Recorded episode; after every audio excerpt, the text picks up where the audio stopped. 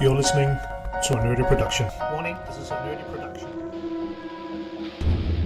This is the solo workshop where I will dive into some of my favorite games in my time as a GM, look at the, the games and why I played the games. The solo workshop will also be on the YouTube channel so you can see art from the game I am presenting each week. Roll for initiative! The first setting I want to talk to you about is uh, Al-Qadim, the Land of Faith. It's a campaign setting made for Dungeon Dragons 2nd edition, which was developed by Jeff Grubb and Andria Hayday in the TSR times of the, the game. It was first released in uh, 1992, and Al-Qadim uses the 1001 Night theme and sets in the land of Zakhara called the Land of Faith.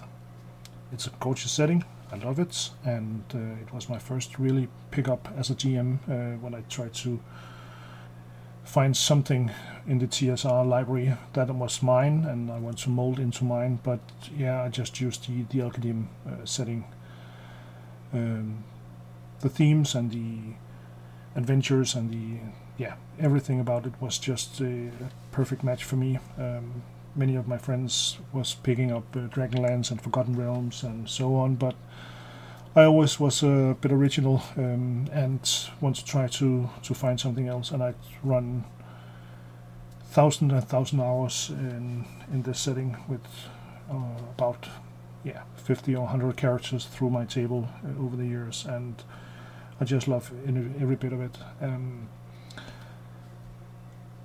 this the setting and then my history about the setting is uh, that uh, it's original setting. It's desert, it's jungles, it's uh, it's great materials, it's uh, secret societies, it's uh, assassins, it's uh, magic, it's flying carpets, and so on. Um, it's it's just adventures in my perspective.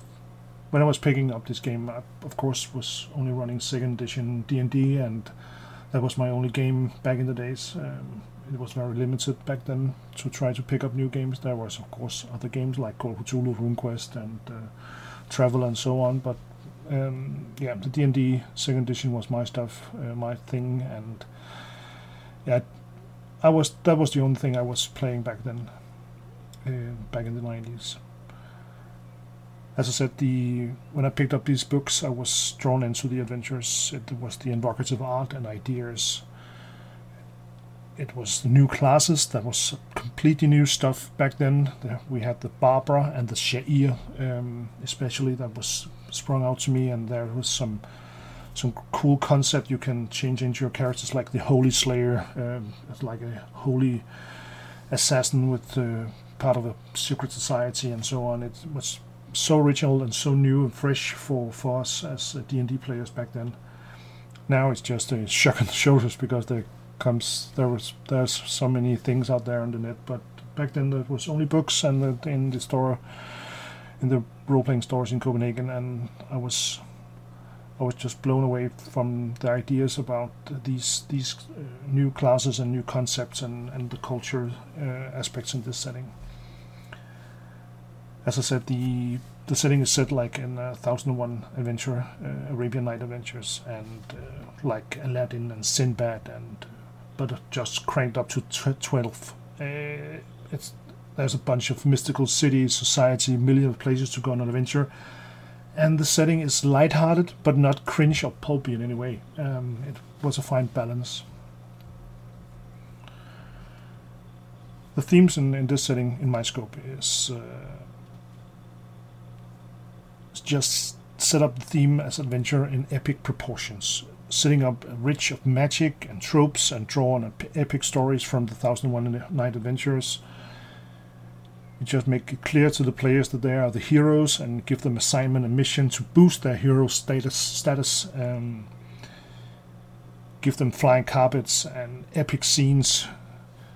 The purpose in my pur- scope in this setting and, and with the game, this game in in all regards, um, the D and D setting, is to have fun and make the players seem like they are Sinbad or Aladdin fighting Jafar on some palace balcony with the sabers and uh, magic and the genies comes flying over their head and flying carpets and yeah set up some cool settings and scenes and make make sure they they are there are there are plenty of uh, bad guys and weird locations and giving opportunities to find treasures uh, for the players using the D&D system will make you make sure that your players are heroes uh, especially 5th edition are very hero gaming and it was just be perfect for this game but don't make it like don't create small encounters for no reason. Make make the fights epic and dangerous and on the top of a palace or a core ship or on the top of some huge sea monster or something like that. Make the the scenes epic.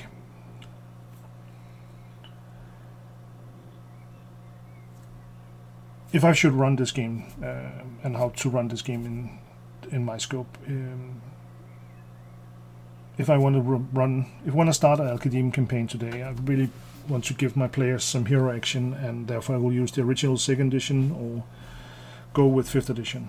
I will have four players, make sure that at least one spellcaster of some sort, and I will make them start at level three so they have some competitive heroism in in their veins.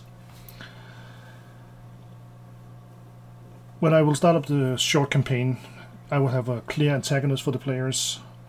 I want to confine them around one of the great cities in the setting to make sure they have a base, and until they had more experience and more uh, leverage, they can travel out and maybe into the jungle, the great jungle of, of the the west um, in the setting, or the seas, uh, fight great sea monsters or corsairs, and uh, take to the city of chaos, uh, the the Haver, the pirate city. Um, make sure the players are on board on these themes and make sure they interact with the setting using the rich cultures use the phrases make them remember to that they are in a desert setting so water and fruit and weird uh, foods will be important to to make them make sure that they are into the game and, and make sure they are interacting with the settings uh, parameters.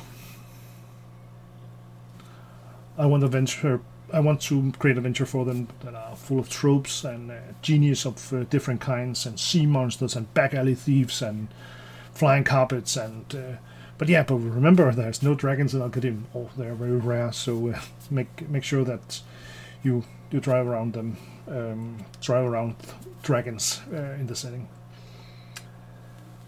And using tropes from from fantasy but make them more desertly or use genies or and and make the of course use all the tropes that works for your players and they enjoy and so on but put the put a arabian night spin on the on the tropes instead of just uh, go with your your normal uh, tropes and cliches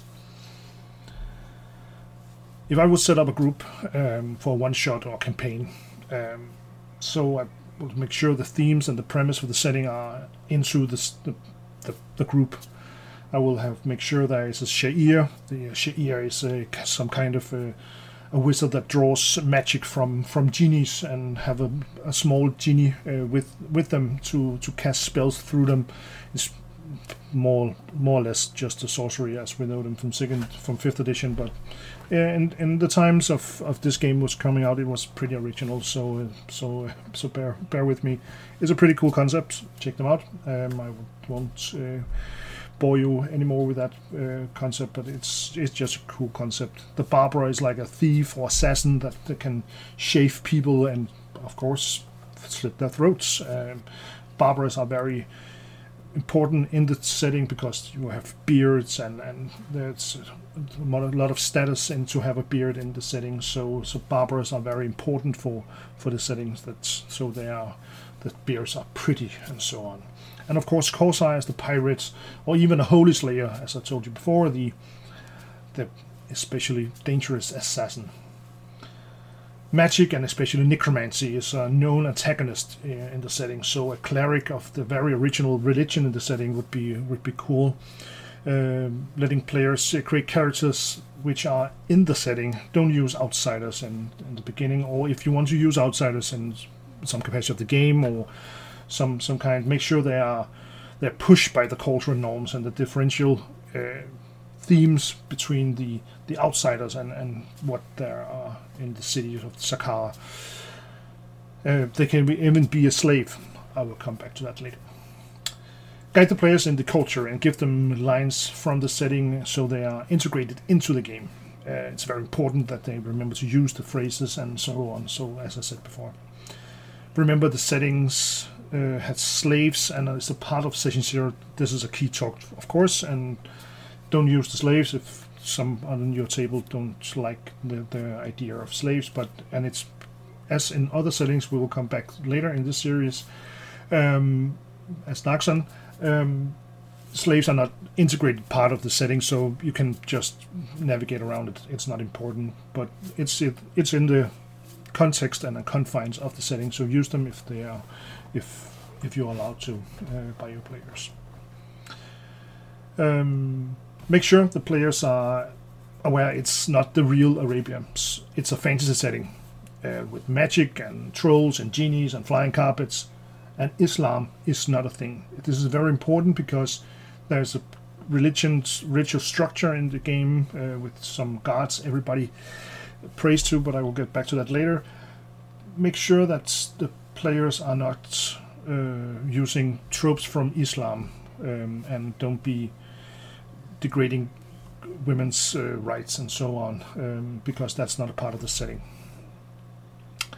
Um, guide the players into religion, um, as I have teased before. Um, religion is a very important part of the setting because uh, there's a number of guards uh, which are gods you pray to uh, as a character. It's, one for prayer, or prayer uh, two if you want to seek knowledge in a library. You pray one if you want to travel. You pray to another one if you just lost uh, a loved one in in a to death and so on. So it's a very high magic setting, so everybody knows that the gods exist. There are no atheists and so on, but it's important that you use the gods in the setting, um, and the players are knowledgeable about. There are only uh, eight gods, so it's pretty easy to figure out. It's not Forgotten Realms or something like. So it's it's pretty easy to figure out. Uh, maybe write them down on your GM screen or give the players so they use them in the phrasing like oh, I seek wisdom through the knowledge of the god Kor, and he he will grant them um, this. Um, so there's some additional rules for the player. The players can interact with the gods without being clerics and so on, but that's another another talk um, system-wise. My do's and don'ts in the setting. Um, looking back, I made a lot of mistake, as we all did when we started up as GMs. But uh, if I want to pick up this setting now, and I, um, I will give the players a crash course in the setting, themes, and culture and abnormal, abnormal abnormalities. That was a difficult word. Uh, from a classic fantasy setting, make the players uh, ready for adventure and action. Research and find the tropes and twist them and give them some new spins, especially if the game is a longer campaign. Um, because there's that only that many uh, Arabian Night uh, tropes. Um, don't use don't use Islam at all. Don't use misogynic uh, themes. Women in this setting is not a lesser being, and not to bash on Islam or anything like that. Uh, but it's the the hard uh, truth of uh, Islam and uh, many other religions in our real world. So don't use Islam as a GM at all. make sure the players know this and and make help them understand that this is a pre. If they want to have some have some historical ideas from our real world, so that's take take them take the Arabian world before Islam uh, was a thing. Uh, yeah. Why play this game? Yeah, try this setting if you're a D&D fan. Uh, find the books on PDF or in real life or real books. They are pretty expensive. So uh, researching this uh, episode, I find out that I threw away. I've, I've lost a lot of books and uh, could be a very very rich man today if I just kept all my books. But yeah, that's uh, that's young stupidity back in the days. So um, so yeah, if you want to pick up the books, they're pretty expensive on eBay and so on. Um, but PDF it's perfectly fine. You can get them pretty easy around the net, uh, DriveThru and so on. Um, the setting is very unique. Uh, it's not on over the top uh, weird. It's not blowing off stuff into pieces. Um, dwarves are dwarves and elves are elves. No changing in that aspects. Aspects you can use a lot of the tropes from your normal D and D campaign, um, but it's very easy to to pick up um, help from converting stuff from the second edition to the fifth edition. So if you want to put some time and effort in it, you can change up the books and the stats blocks and the monsters and so on from from the original setting. There's a lot of cool adventures in the setting. Um, I've played some of them; they're fine. Um, but it's the setting that is the strong part. It, they the the campaign uh, or the adventures in the setting is not that great, but it fine fine outlines uh, outliners, uh, and I've used them uh, to to spin into a longer campaign or just make the, some inspiration from from the, the games. Um, the reason I don't play it as much as I should um, is that I don't play D and D, as most of you know, um, and over time and the excitement wasn't there anymore. I lost the the love for D and D when I picked up other games, and uh, I also lost the, the connection to to Al-Qadim and uh, Sakar. But uh, trying to create this series, I've looked back on my books and the adventures, and and um, I actually miss it. And if I want to pick up this game, I just run it in the second edition uh, rule set. Didn't want to put a lot of effort into changing that much, but um, I love the setting very, very much, and many of my cities and places and ideas from the setting uh, I have molded into my own dark fantasy setting. Um, and of course change up the names over time. But in a long, in a many many years, the the southern part of my fantasy setting was called Zakhara. So you know where my love uh, is. The, the, love for this setting is is pretty pretty big, and many of the iconic cities have the same names. And yeah, um, for my point, it's uh, the best high magic setting TSR ever have created. I played in all of them um, and a lot. Uh, and it's the best high magic setting for hero gaming and lightheartedness. Um, many finds maybe Forgotten Realms or Greyhawk or Dragonlance or whatever to be better, but not in my not in my view. It's original. It's it's original enough to make it uh, fresh, but not so weird like Dark Sun or Planescape or even Ravenloft.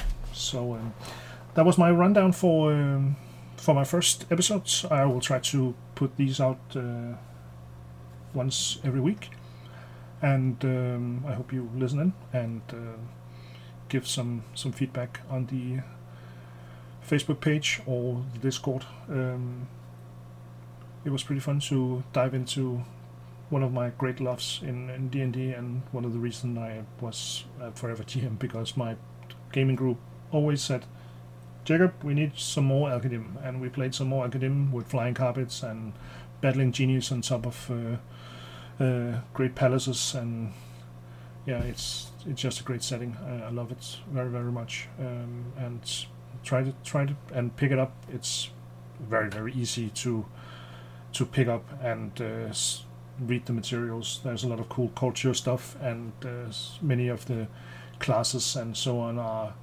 very very unique in in so many regards. So um, next week I want to look at my one of my other favorite D and D games. It's uh, settings. It's the Dark Sun setting. So uh, isn't it? Follow us on uh, Facebook, GM Workshop, the podcast. If you want to interact with us and talk to us, give us a message